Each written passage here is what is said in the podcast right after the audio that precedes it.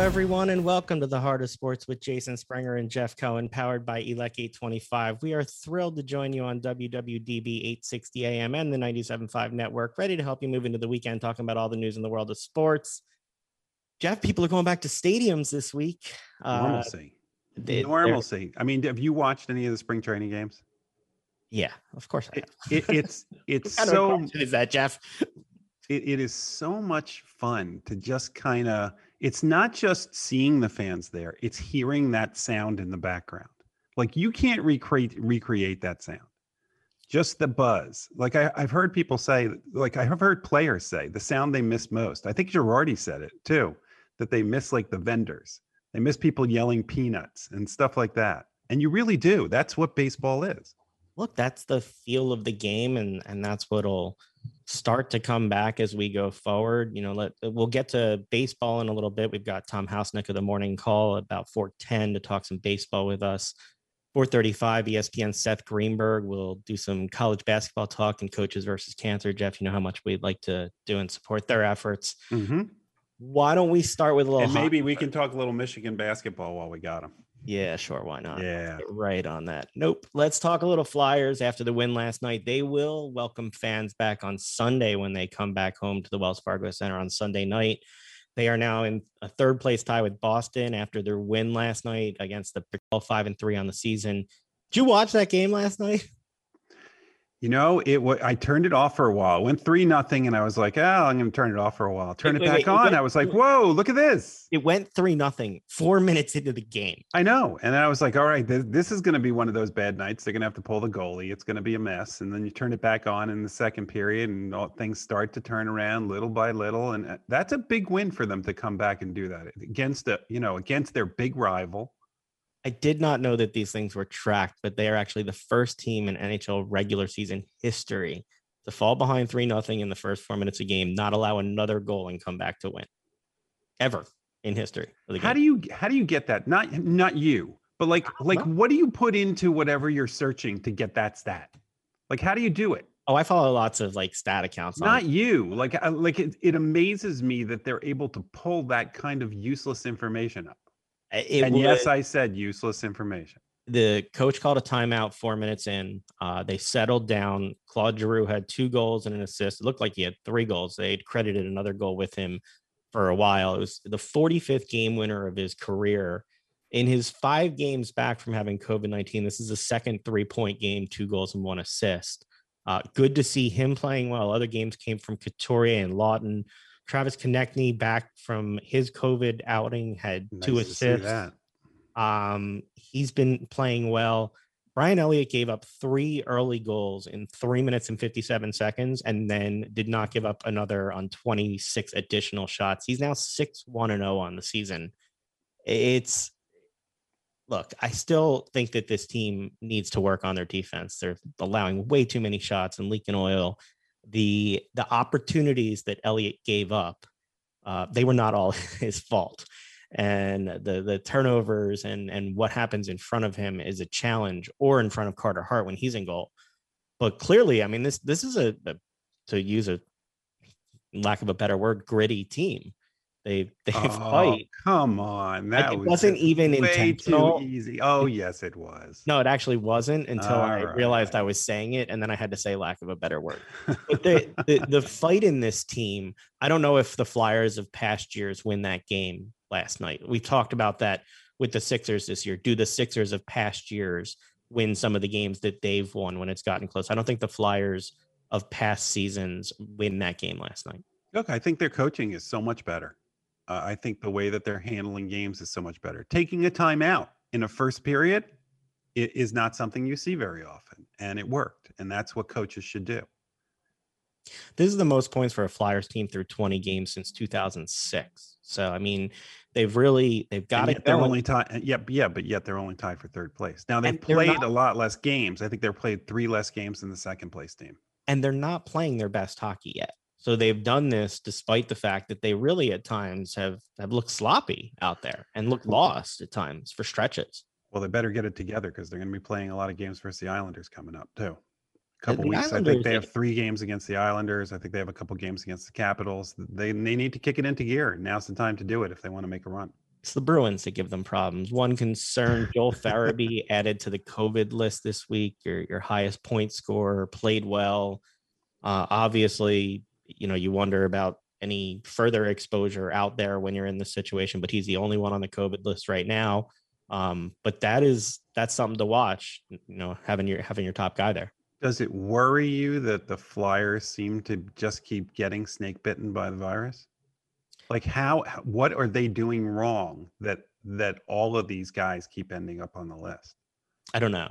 Uh, and it, it's it concerning be, to me. It, and it's not that necessarily all of them may be getting it. It may be exposure to people. So we don't know. That's the the mystery around this sometimes because it's a health issue. You don't know for sure. Uh, our trusty producer points out that they are 12 2 and 1 against anyone not named Boston. Only problem is you're going to have to play Boston at some point. So shh. Jeff, it's eh, are you confident in this Flyers team in the East right now in terms of where they are? No, Mm-mm. I still need to see at least one move on defense. Do you uh, do you have confidence that they will make a move on defense? that I don't know. I don't I don't know if they're going to just hope that everybody comes back healthy and that everything's going to be okay or whether or not they're going to make move. I mean, look, we've had a couple guys on. We had Charlie on a couple weeks ago. He thinks they're going to make a move. I, I I'm hoping they make a move. I don't think that they can go into the playoffs without with just standing pat and saying, "Well, we didn't have our whole team because we had COVID issues." I don't think that works. This uh, for the Flyers and Sixers, they will be allowed 15% indoor attendance now. That means about 3,100 fans per game. For the Phillies outdoors, that number is about 8,800 in terms of what they'll be allowed 20% mm hmm per game. Yeah, to start. To start. Yeah, so they're going to go month month to month. So somebody who's a season ticket holder for some of this, or know people that are, the way that it's working is that each month they're gonna they're gonna offer tickets, and then people based on priority, if they were season ticket holders, will get first access, and then there'll be regular season ticket or regular game tickets. So people are going to get a chance to go. The question is, is, uh, and this is what worries me these people that the secondary market. I was just going to ask. And, and and it we have to they have to make sure this doesn't happen. I've got ticket prices. Look, you know something's wrong when a Rays Marlins ticket is two hundred and thirteen dollars. Okay, but here here's here's what we everybody needs to know. Nobody has their tickets yet. Okay, so even if you're a season ticket holder, you don't have your tickets. You are not guaranteed. Like I have I have a 20 game plan even though I have it, it doesn't matter. I have to go on, and next week I have to try to get tickets for games, not any games that I thought I was going to have. So for for most people, you, if you're buying tickets on the secondary market, you better beware because the those tickets may not be tickets that are going to be used during a game. Well, and I mean, right now, if you look at StubHub, uh, it's five hundred and twenty-three dollars per ticket for the Phillies Braves opening day matchup. So, but they're not the only ones. Look, Blue Jays Yankees starting at four hundred and twenty-two dollars as of the other day. Diamondbacks at Padres. wait, where are the Blue Jays playing this year? Well, that are game playing in Toronto. Yan- that game will be at Yankee Stadium, but, but I don't wh- know where. So where are the Blue Jays playing? They can't possibly be playing in Toronto. No, I wouldn't think so. Maybe in Buffalo. I don't know. Or are they going to stay where... down? Well, their, their spring training is in Dunedin, but I can't imagine that they're going to be playing at their spring training site, right? You want to hear the the craziest ticket price? Go. Diamondbacks Padres, nine hundred and fifty dollars a ticket at San Diego. At San Diego. That on the, is that on the secondary market, or are they charging that per ticket? Because they they're going to have to f- find a way to pay for Tatis. they will have to do that, but no, that's on StubHub. Yeah. Uh, Pirates, Cubs, four hundred and twenty-seven dollars, and Orioles, Red Sox, three hundred and seventy-nine dollars. So if you want to see some baseball in the major leagues, seems like you're gonna have to pony up a little bit to to get to a game. Jeff, you'll keep us updated on your ticketing experience. Why don't you I welcome our- more information next week? Why don't we uh, bring on Tom Housenick from the Morning Call? Let's get a little baseball talk going on. Tom, how you doing today, man? Good guys. How's everything there? Anytime that we can talk baseball, Jeff's face lights up and he gets really happy. So Jeff's Jeff's happy right now. Even though it's freezing outside. It is slightly cold out. Say, but it, my daughter up to school, it's freezing is right. I look. I was warmed up today watching Bryce Harper step in the box and blast a two-run home run right at the start. His his first thing that he did. What's your observation so far of what you've seen in spring training, and then we'll get to maybe some specific players and questions. Well, I just think there's just a breath of fresh air. Not only because you know there's the chance that fans are going to be at Citizens Bank Park this year, but I just think with the roster re- makeup, especially in the bullpen, um, the health and the re-signing of JT Realmuto, there's just a lot of optimism floating around, and I think uh, it's been good to see. I think you know, obviously Harper has a way of just making everything good as soon as he shows up, and now he's you know he gets a start today, and you know he homers right away. So you're never gonna have to worry about that guy's effort or performance. Um, I just think that right now everything is good, and again, we're a week into the spring training games. Uh, things are always good for everybody, I guess, but I think it's particularly after the way everybody uh, left last season, things couldn't be much better. As you said, Bryce has now come into spring training, and today he launched a home run. Um, what do you think about now that we've had Bryce for for what a year, year and a half? Uh, what is what do you think about Bryce's impact on the younger players? I, well, for sure they listen to him so I think he recognizes that fact and and, and acts and, and per, you know not only performs accordingly, but he the guy goes about his business every day uh, the way he should because everybody in that clubhouse is watching him, not just the young guys who are up there for the first time, not just the Bryson Stott who you know clearly looks up to him as much as anybody can look up to another baseball player. Um, it's important that he does everything the right way. That not only just does he handle himself on the field, but it's in the clubhouse, it's with the media, um, it's, it's every word he says. They, these guys are hanging on his every word, and they look up to him in every way. And it's really important that he kind of uh, does things not only the right way, but just the way he communicates it with them. Uh, and so much of that can be unsaid. You know, again, going about your business. You know, four hours before a game, nobody's watching except you know a Bryson Stott or um, one of you know, these young guys who are not going to be with the club this year, but you know they're in they're in camp for a little while. They're gonna they're gonna watch everything he does and it's important that, that he, at every step is is not perfect, but it's just it's just done the right way. Obviously, he's not he's going to fail.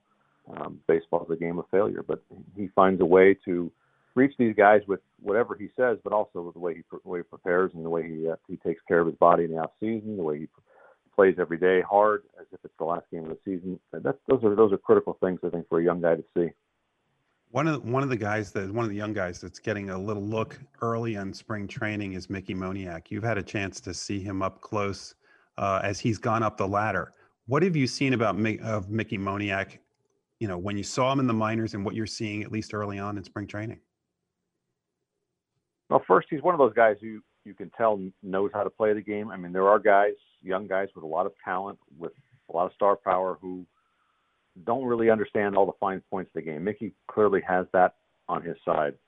Um, his work ethic is not in question. You know, he's the first one into the batting cage um, routinely every day to try and work on things, probably to a fault because we've seen his body kind of just wear down physically uh, the last couple of minor league seasons. So um, I'm sure he's worked on that. And again, his body is still filling out. I mean, he was such a you know pimple-faced kid when they signed him, and and he's done nothing but take steps forward every every year. And I think it's important that he recognize that um, because he is very hard on himself. But I, again, I I like the way he plays defense. Uh, that's definitely improved as he's gotten older. Um, he's gotten smarter at the plate, uh, recognizing what pitchers are trying to do to him, understanding situations. Um, again, it's not happening as fast as everybody wants you know, with a number one, but it's happening. You know, he's moving forward, and I think that's a good sign for for the Phillies for sure. And again, his confidence is is intact, and that's that's obviously very important too for for his psyche. I just remember when we sat with him. God, it might be two years ago now with the pandemic, but he was saying he still got physical growing pains, like physical pain from growing uh, each year, and so he was trying to you know figure out what his body was going to be and how he was going to go through this all. But but you're right, his attitude doesn't seem to have been dissuaded by the challenges and struggles that he faced. I did want to ask you about the pitching. Um, your thoughts, obviously, that was the Achilles heel last year. If they could have had a couple of leads with the bullpen, a couple of better starts, they'd have been about been in much better place. Your thoughts on the pitching, particularly Spencer Howard, and what you expect to see out of him this season, as somebody who's seen him a lot up close. He, if his if his body does not fail him, his arm, his shoulder is fine I think we're going to see big big strides from him. Uh, obviously, last year was a challenge in a lot of ways for him, particularly with the with that kind of crazy season and then being you know put into put into the spotlight like that to, to pitch at the major league level. I would have loved to seen him, you know, just spend three months in a regular minor league season before he got the call. To, uh, obviously, he didn't have a lot of starts in the minor leagues, but every time he did, he was you just saw something that was like, wow, this kid has stuff. Um, and again, he's he's still a you know a raw talent because he has you know he pitched so little uh, in high school and college leading up to becoming a professional, and here we are, you know, only a few years into his professional career, and there's a lot there. Um, his fastball just you know can really jump on you. Uh, we saw some of that. Um, you know, so far in spring training, where he's you know he's reached 96, 97, where he was pretty much sitting most of the time he was in Double A Reading uh, a couple of years ago. The, the kid has kind of a poise that you just don't expect from somebody who has so little professional experience. He, you know, nothing seems to fluster him on the mound. Although I'm sure at times he went back last year and said, "Man, I wish I reacted better to, you know, whether it was giving up a first inning home run or, you know a couple of runs early, or a mistake was made behind him that led to a bigger inning." Uh, those are all growing pains. But this, he has the tools to be a number one or a number two very soon. And if he can give him five, six innings, obviously that was a, you know a big problem last year. He what averaged four innings per start. Um, if he can if he can up that an inning or two this year, that would be uh, definitely progress. And again, getting one, two, three innings will definitely help that. Getting your pitch count you know under control, learn how to be efficient with that, and putting guys away with maybe your second or third pitch instead of always trying to either overpower them or just try and force things. But again, I'm I'm very optimistic about him if he's healthy that he's gonna he's gonna be a uh, he's gonna be part of that rotation for the season. All right, so let's assume that he's part of the rotation. That means you have Wheeler, Nola, Howard, Eflin. There's about eight guys in spring training right now that all could have that fifth spot, unless that fifth spot goes to, yeah, I'm going to say it, Vinny Velasquez. What what are the chances that Vinny Velasquez finally goes to the bullpen? Or or do one of these eight to a dozen guys somehow jump ahead and and become that fifth starter? You don't want to say that guys are cheering for Matt Moore to kind of be that guy to kind of resurrect his career, but I think the Phillies are hoping that he kind of is the guy that he was a few years ago. You know, he's not going to have that electric you know, fastball arm that he that he that he showed with the Rays, but I think best case scenario is somebody like him works out as the number five. Velasquez can make the transition to the bullpen because again, there are going to be games where the starter doesn't go the distance, and then he's going to be able to to fill that hole. Uh, I think that's best for both parties in the long run. I really do. Velasquez is a heck of an athlete. He can probably play the outfield if he ever put his mind to it. You know, with a a, a year of, of working on that aspect. But again, I think he's had his chances. Um, they you know they pulled the plug quick on on Pivetta, which was was good for all involved, and, and shipping him out. And I just think they're they're they're, just, they're they might be afraid the fact that they're they're leaving a guy out there that that the electricity is there every once in a while. It teases you. It's like okay, that's the guy. Now if he can do it the next start, and then what happens the next start? It's back to 60 pitches, three innings, four runs, five hits, a couple of walks. It's it's kind of maddening to watch, and I'm sure as a pitching coach or a manager, it, it can be difficult knowing how much you've invested and knowing that I think everybody likes Velasquez. He, he's not a guy who doesn't work hard. He's not a guy who just you know is kind of a bum. He's not. He's everybody cheers for the guy. Uh, so it's hard to kind of say, look, this starting position is not for you. We've got some other guys here. We're going to give them the chance, and that's what I'd rather see them do now, with you know almost a month left of spring training. Say, look, you're going to work out of the bullpen. You're going to get a lot of work.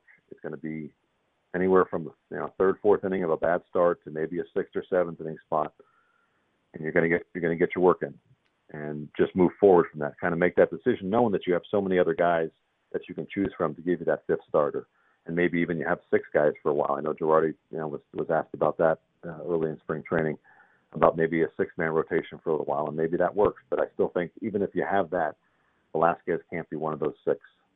That's just my Selfish. opinion based on what what everybody's seen from him in the last three years selfishly, it's best for me if Velasquez is in the bullpen because it means that Jeff won't be texting me on the second time through the rotation. It doesn't go quite as well as it did the first time around there. Uh, did want to ask you before we let you go Uh, obvious little disappointment out in uh, baseball town, out with the Iron Pigs out there. Uh, delay at the start of the season. Uh, your your thoughts on the pushback for a month for the Iron Pigs? Yes, Jeff, I screwed up and said Baseball Town. I got Reading confused for a second with Bacon USA. How dare I?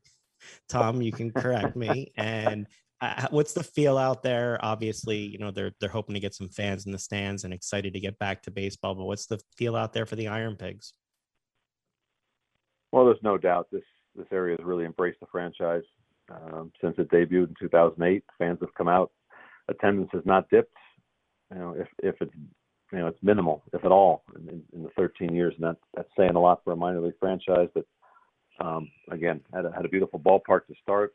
They've always upgraded it. Uh, the prices have been reasonable, uh, so fans have fans have been consistently turned out turning out for to see you know the next star, whether you know it's an Aaron Nola who's here for just a handful of starts, or Spencer Howard, who you can only see because he's in the, the taxi squad group or whatever. But again, that this is a this is a big baseball area. Um, people do make the trip to you know the baseball town if they had to uh, to see a guy, but everybody likes having having uh, seeing these these next stars right here. And I think Bryson Stott will be one that everybody will be excited to see at some point. Um, again, you get tired of you know, you know you're going to see the vet those those those veterans trying to hang on to a bench spot or fight for a bench spot or re- reclaim that youth. But um, ultimately what brings the fans out here for baseball reasons is to see that next star. And you know after a year off last year like it like it went uh, I'd imagine that the crowds this year will probably uh, rival something of 2008 or 2009 where they were sellouts pretty much uh, most nights.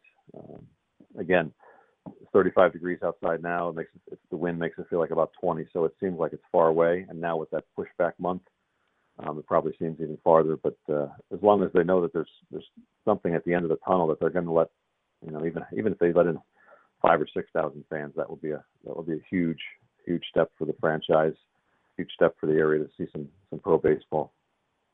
My, the minor leagues is about development, and the Phillies have just announced that Gary Jones is coming back to to manage the Iron Pigs.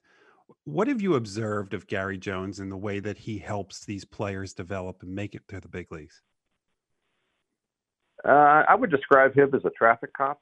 Um, he lets his coaches do what they have to do with you know the specifics, whether it's you know with the pitchers or the you know, the the, the, uh, the hitters. Um, he's there to step on somebody's throat if they get out of line, if they're not working the way they should. Um, he just has that quiet demeanor about him most times, but you can tell when you piss him off. And uh, you know, it, if you're not playing hard, you're going to find out real quick what Gary thinks about it. And uh, that's basically what he's there for. All right, just to make sure that everybody's doing the work they should be doing. They're they're putting in the time. They're doing things the right way, and that nobody's being a jerk in the clubhouse. He's had a couple of good clubhouses the previous two years before last year, um, where you know he doesn't have to babysit anybody or any group, but you know he he's had some guys uh, over the course of those you know, what three years that he's had to uh, had to get on some people, and he's done it. Um, that's that's basically what what what he's there for. Um, you know, Dusty Wathan was was probably more hands on when he was there for the one year before he got promoted um, because he, he took more on with his position. You know, he took on uh, the catchers that were there at the time, and Alfaro and uh, and Knapp were there. Um, so you would see him out there at two o'clock doing more hands-on things than than maybe Gary does. You know, Gary's big thing is, is, is infield defense. So if you're going to see him out with a group of guys at you know four hours before first pitch, it's that's what it's going to be. He's going to be working on some defense, and they you know they spent some long some long hours leading up to game time working on defense if it hasn't been up to up to his standards. So I think he's the right guy for the spot. Um, he gets along with everybody. He just has a nice, easy demeanor, so there's no stress involved. It's not like you know, it's a, it's a, a tough environment to, to be around in for some of these young guys who are, who are going to get up there pretty fast. And obviously, everybody's looking for them to make the next step. But uh, you know, Gary's a, Gary's a good guy, good guy for the role. He's not he's a man of few words to the media, um, but he's always been a professional to everybody who's who's uh, had to work with him, whether it's whether it's us or uh, guys making their first uh, trip to AAA or a guy getting sent down to rehab. Uh, he's been a pretty good guy to deal with, and uh, that's why he's back for a fourth year. Well, we encourage everybody to read your work in the morning call, follow you on Twitter. What's your Twitter handle so they can follow your stories? It's at Tom Housenick. We encourage everybody to check that out and can't wait to see you back out at the stadium one day soon, uh, covering the game you love. Thanks so much for the time. We look forward to talking to you soon, man. My pleasure, guys. Take care and stay warm.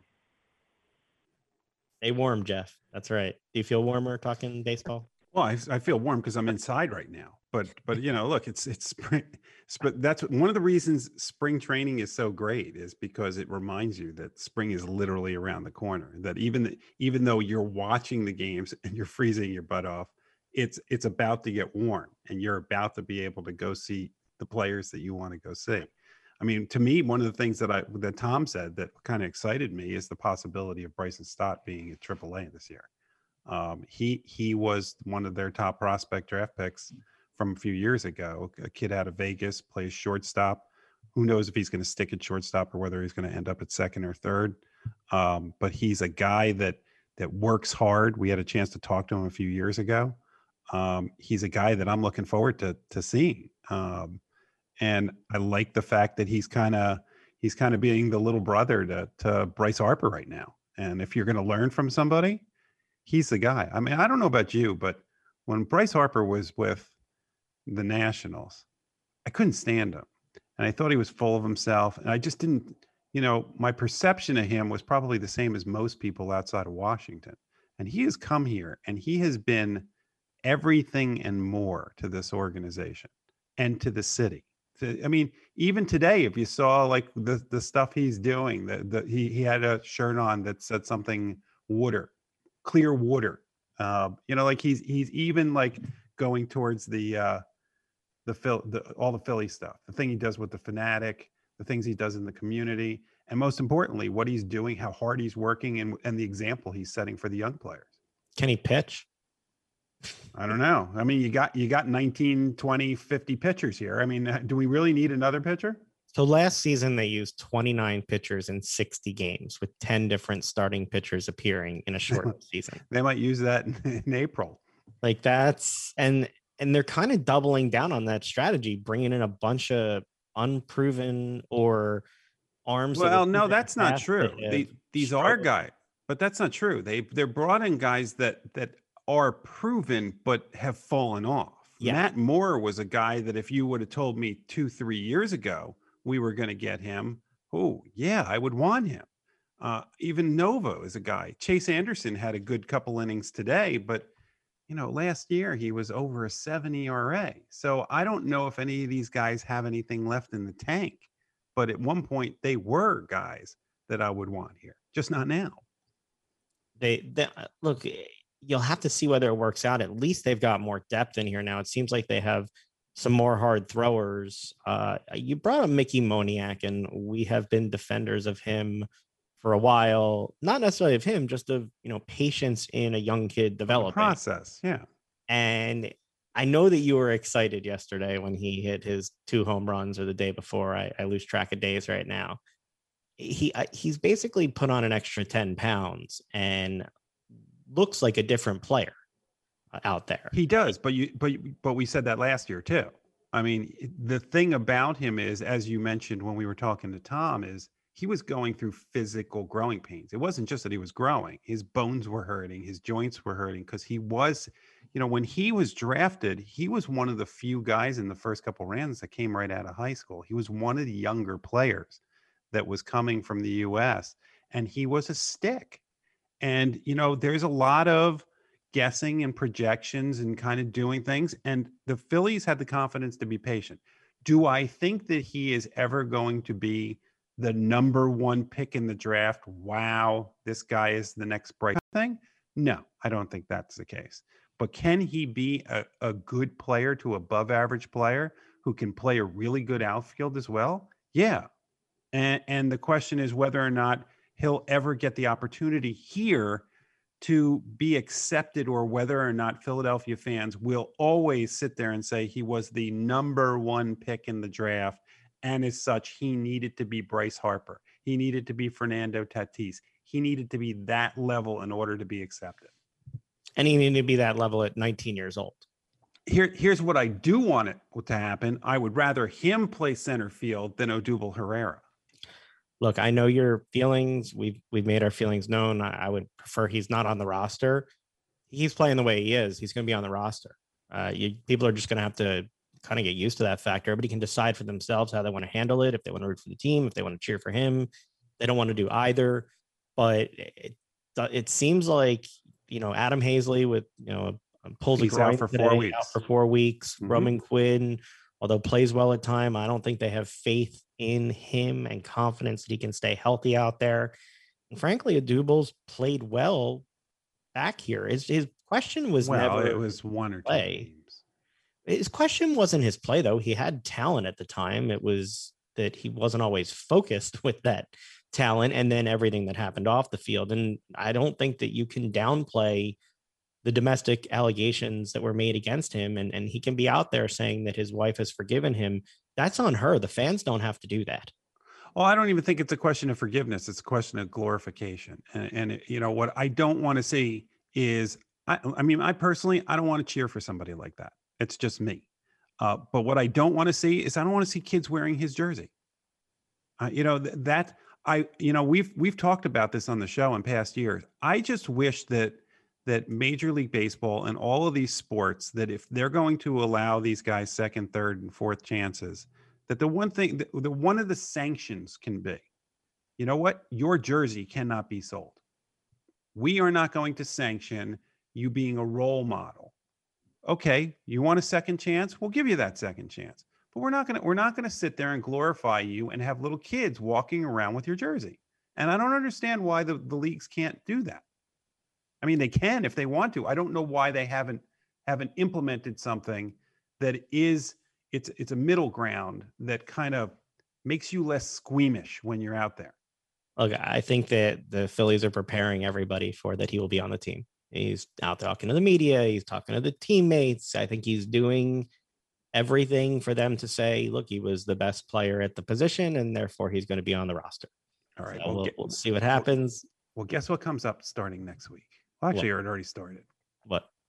Basketball tournaments, college, all Yeah. over the place, game after game after game. So I'd say we hit the break, and when we get back, we talk to Seth Greenberg. Let's do that. Let's go to break. Operating engineers are the men and women that move mountains. And the Engineers Labor Employer Cooperative, E ELEC, puts them to work. They create opportunities for the men, women, and union signatory contractors of Local 825, repaving our roads, keeping our homes bright and warm, and even building our favorite team stadium. We understand infrastructure. That's why ELEC and Local 825 are ready to get to work. Look at you, Jeff, doing the Michigan in the background on the video. See, people need to watch the live stream just so Wait, can what do you mean in the background? I don't have Michigan in the background. I'm wearing a Michigan basketball shirt. Yeah, but you're out there like making the, your little cheers and stuff. Oh, that was the mm. YMCA thing. I'm not doing Rutgers cheers right now because Rutgers is Rutgersing. Yeah, well, so here's the big problem for you, and I I, think I might have texted you this in a moment of mean spiritedness. Um, did, did, did I, did I mention something about you know the NIT is is reducing its numbers to 16, and that might hurt Rutgers' ch- chance of making the NIT? I believe your exact text was Rutgers may be, be on the NIT bubble. Thanks. Appreciate that. Way to, way to be there for a, a co-host. I missed my opportunity You- last year. And you, you know, you know, like they say, hope springs eternal. You were the way I talk about spring training was the way you were talking about Rutgers, and and then all, and you were talking Big Ten title, they're going to make the tournament this year, and all that stuff. And now it's it's bubble city for the NIT. Yeah, we'll see what ends up happening while we wait to try and get Seth. Let's let's keep talking a little college basketball and tournament and what's going to happen. Just not Rutgers, Just not Rutgers. right? Okay.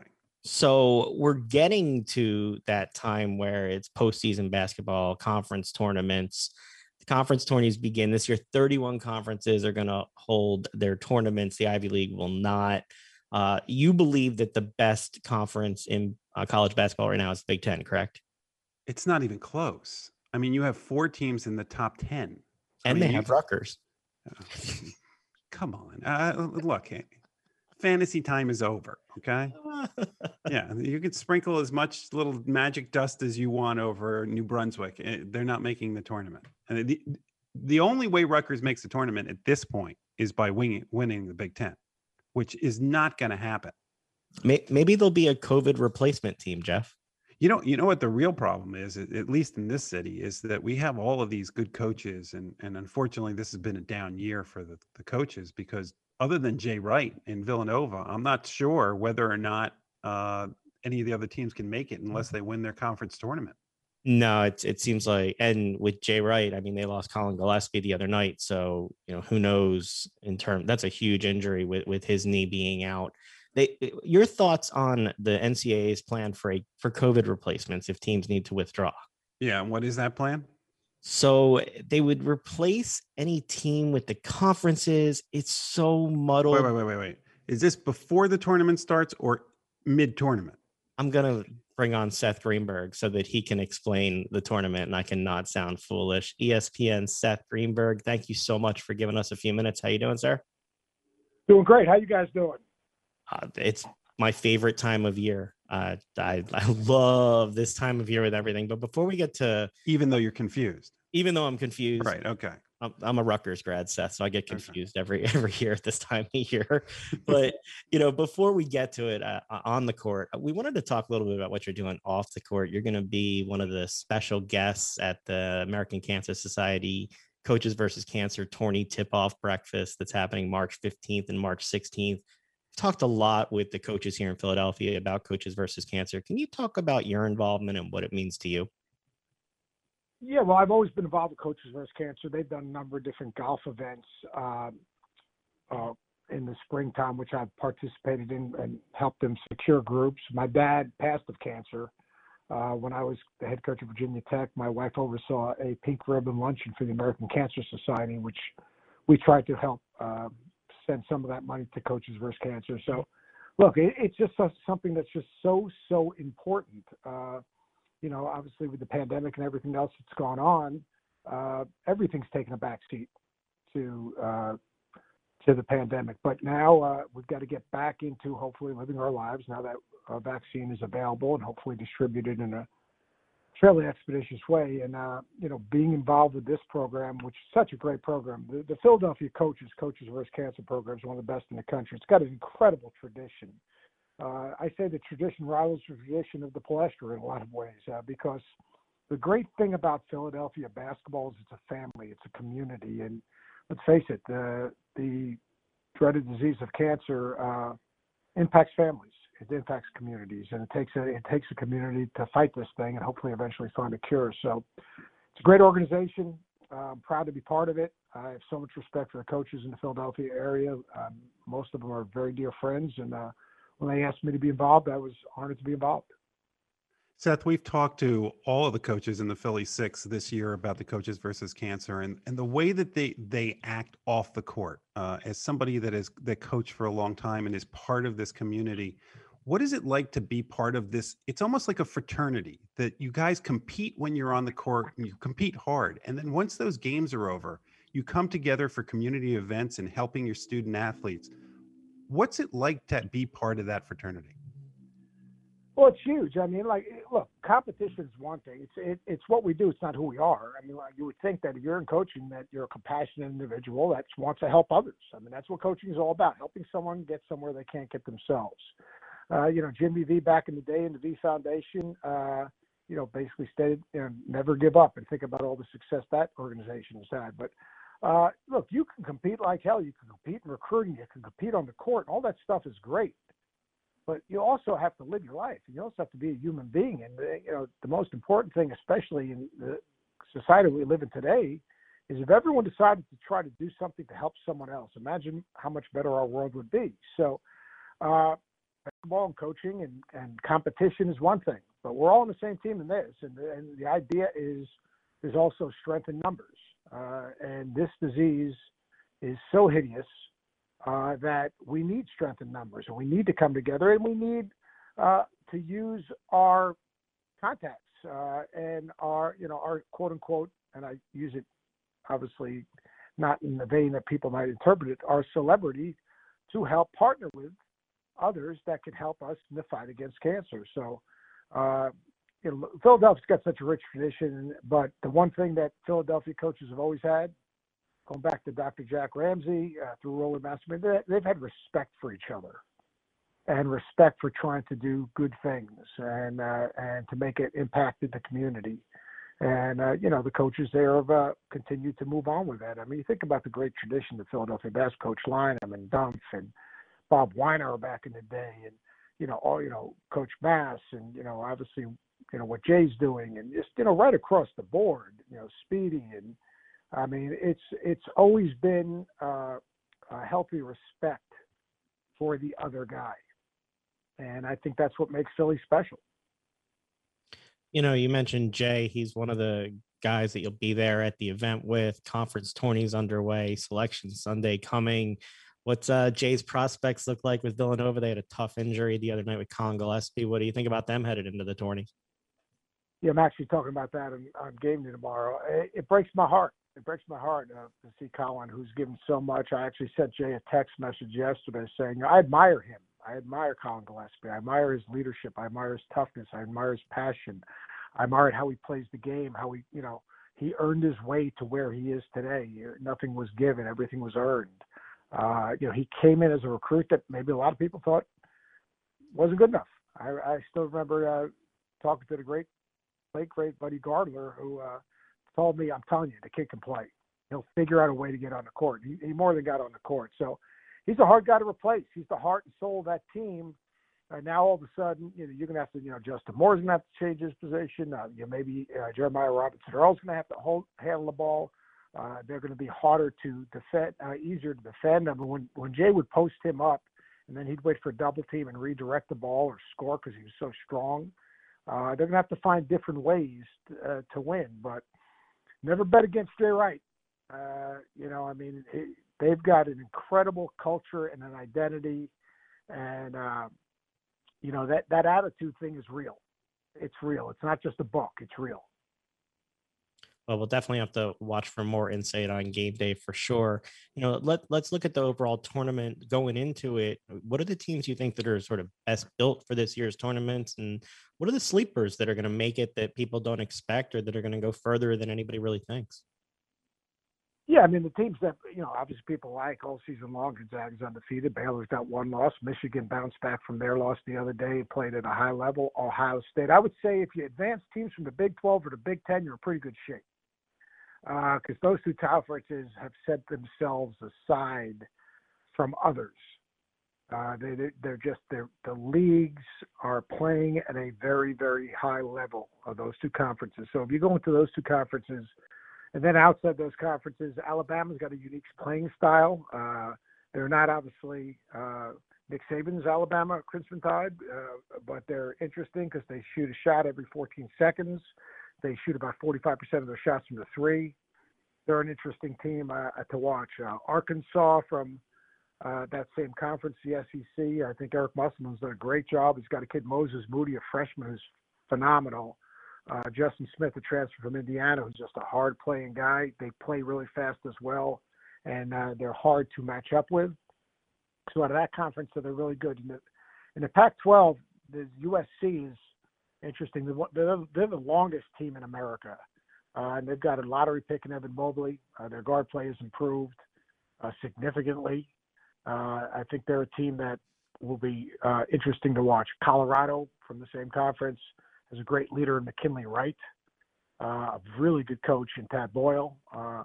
You know, I like I like their team a lot. I think Tad does a really, really just a an outstanding job uh, getting those guys to play physical, tough, uh, winning basketball. Some people like Houston because they rebound it and really defend. And Quentin Grimes has played really well. There's good rebounding teams in the country. They're they're out of the American Conference. Uh, so there's just a, there's a lot of good teams. It's a you know after you get through those first three, you know you can go down into you know you could throw West Virginia in there as a team that can get to the Final Four. You could you know throw in Oklahoma State with Cade Cunningham as a team that can get to the Final Four. You could go into the Big Ten and you know say whether it's you know Purdue or uh, you know Ohio State or Illinois who had a great win the other day against Michigan. So there's just a lot of good teams. Uh, this year. I'm not sure there's you know there's two great ones or three great ones, but there's a lot of good teams. So you mentioned that you're doing college game day tomorrow. The fans always hold up signs. I don't know how you concentrate with all those fans hold fans holding up all the signs, but I got to ask you, of all the signs that you have seen, what is the most amusing or funny one that's ever been directed to you? Well, we're not in the arenas this year, so we have virtual fans. But the funniest is when people, and it, it was the same funny one that when I was coaching, they'd put up a picture of Uncle Fester and then put, put up a picture of me and darken my eyes and, uh, you know, think that I look like Uncle Fester. I'm much better looking than Uncle Fester, although Uncle Fester's a nice guy, I'm sure. But I mean, so that's always one that I've gotten I've gotten a chuckle at, chuckle out of uh, all the time, or the you know obviously just the typical ignorant statements that you get, which is is a joke. I like when people say you couldn't coach, that's why you're on TV. I said, well, I was ACC coach of the year twice and have four wins against number one team in the country, uh, so that's not that shabby. But uh, no, the Uncle Fester one is the funniest one. I know that obviously it's a little different this year, but what's that like for you to be a part of that game day atmosphere? I mean, it, as a fan of watching it, it's it's so much fun. The excitement, the half court shot to win money, all the different things you do, the depth of the quality of the pieces. What's it like to be a part of that for you? Well, it's great. If, I, am not coaching, it's the closest thing I get to being in the arena, talking to coaches, going to practices. Uh, you know, we we pick, you know, feel that we do, uh, you know, a really good job of being the voice of college basketball, and the, you know, the people that do the features. Look, I have an easy job. I answer Rece Davis's questions. You know, I mean, that's not hard. Reese Davis, the producers, the directors, uh, the researchers, uh, all the people behind the cameras, and all that. Those are the people that make our shows go. I mean, I, I I've been talking ball my whole life. It's all the other people that make this thing happen that really make the show special. Well, we thank you for the time. Thank you for everything you do with Coaches versus Cancer. We encourage everybody to get some more information about the Tourney Tip Off Breakfast. Catch Seth on your TV for College Game Day. Follow him, Seth on Hoops on Twitter. Seth, thanks so much for giving us a few minutes and previewing everything going on and for the work you're doing too. Thank you very much. You guys stay safe. Jeff, another great example of what you can do with the platform given. Not just him as a TV personality, but what he's doing with Coaches versus Cancer, what he did when he was a coach himself before he was a media member. Uh, just great to continue to see that. And, and again, it's another coach that talks about the impact that it has on them as much as the impact they can have on others when they participate in this effort. You're on mute, Jeff. You should unmute yourself. Are you sure you want me to unmute myself? No, not really. You could stay. Oh, yeah, exactly. Maybe you learned about through the show by now, so you know one of those things. but what people can't read my lips. Producer uh, was ready to jump on and fill in if you weren't going to come off a mute there. So yeah, I mean, look, the, the, back back to the coaches versus cancer for a minute. It, it's it is an amazing event. It's amazing what they've done. You know, we've talked to all the coaches. We've talked to Phil Markelli, Phil Martelli, and Fran Dunphy. I know it's Friday. I can't speak either um, about the work that they're all doing and and the good work that they're doing for the community and how they all come together. It it, it is amazing to see how they're able to do this. And Seth Greenberg's just another guy who's he's coming into the city. He's helping with this event, uh, and they're going to raise a lot of money for it. And by the way, you know, for people that don't know, Seth Greenberg was a was a damn good coach for a long time. I mean, he coached for two decades, and he's right. I mean, when he was a when you think of Virginia Tech, Uh, do you think Virginia Tech is ever going to win the ACC when you have Duke, when you have North Carolina, when you have the quality of those teams? No, but I will say that those were in the days when I may have placed the occasional wager on a game. And so I was yeah. paying attention to what Seth Greenberg and Virginia Tech were doing at that time in my life. Yeah. I mean, how many coaches can say they beat four team, four number one teams? So they were number one at the time that you played them at that time they had Frank Beamer and Seth Greenberg yeah. as their coaches. Look, I, I wish we had more time for because if people remember the name Greenberg in Philadelphia, his brother was a coach. Uh, I mean, was was involved in in the front office of the Sixers when they drafted Allen Iverson. Yeah, there's plenty that we could have gone and asked yeah. about there. Jeff, we're under 10 minutes. Let's let's keep the basketball talk going. But let's talk a little Sixers. They're 24 and 12 at the break, half game up on the Nets for first place in the East. They dug deep the other night for maybe what's been their best win of the season. Uh, 131, 123 over the Jazz. We saw that game saw everything. Embiid with a crazy three pointer to send it to overtime. Donovan Mitchell with multiple technical fouls to get ejected. Tobias Harris taking over in the overtime, outscoring the Jazz all by himself. Tell me what you saw in that game from this team. Can, I can I just give a little shout out? I mean, I don't normally do that kind of thing on this show, but can we give a shout out to Keith Pompey? Why? Uh, come on. I mean, because uh, Joel Embiid after that game went into that press conference and, and and was kind of ripping Keith for for writing an accurate article about the number of games that Joel Embiid misses against other good centers. Yeah, Joel was apparently motivated to go against Gobert by something Keith had said in one of his columns. I believe the quote from uh, Embiid was First of all, according to Keith Pompey, according to him, I'm scared of Gobert and I'm scared of top center. So, I mean, as we saw tonight, it looks like I was very, very scared of him. So, yeah, keep talking. Yeah, look, as far as I'm concerned, I think that he should call everybody a bunch of scaredy cats and then maybe maybe they don't lose again. I mean, put up 40 points with 19 rebounds and three assists and two blocks in 40 minutes. Uh, it was a dominant performance from him. Look, it wasn't okay, but I got a question for you. Okay, so now they they just beat the number one team, right? Yes. In the entire league. Yes. Do you feel confident no. that they're one of the best teams in the league? No. See, so th- isn't that I, it? I don't it think amazing to me. I think they're one of the top three in the East, but I still Right. think that Brooklyn and Milwaukee are up there with or above them. And look, I mean, I'll point to yes, their bench pulled it out, but Danny Green continues to struggle, had three points on one for six shooting. At this point, they're going to Shake Milton and Matisse Thybulle late in the game as opposed to him as an option. Well, And they're not going to they're not going to Matisse for offense. They're going to Matisse for more defense. Matisse barely shoots the ball. He could be in there for 20, 20 plus minutes and he still doesn't shoot the ball more than one or two times, if that. Sometimes he doesn't even get a shot off during the game. I found it really encouraging. Tobias Harris finished the game with 22 points. 11 of them came in overtime. As I said, he outscored the Jazz, who only put up five points in overtime. He took over that game. The, the Sixers found a mismatch on Bogdanovic, and, and he just made him look silly at times. And that's not a bad player that he was going against. And the Sixers just kept going back to it. Now, the Sixers won despite the fact that the Jazz scored 39 more points behind the arc. Utah shot 21 of 44 from three. The Sixers were eight of 25. Normally, the Sixers don't win a game where they shoot eight of 25 from three. The recipe has been good three point shooting, they win the game. Bad three point shooting, they don't win the game.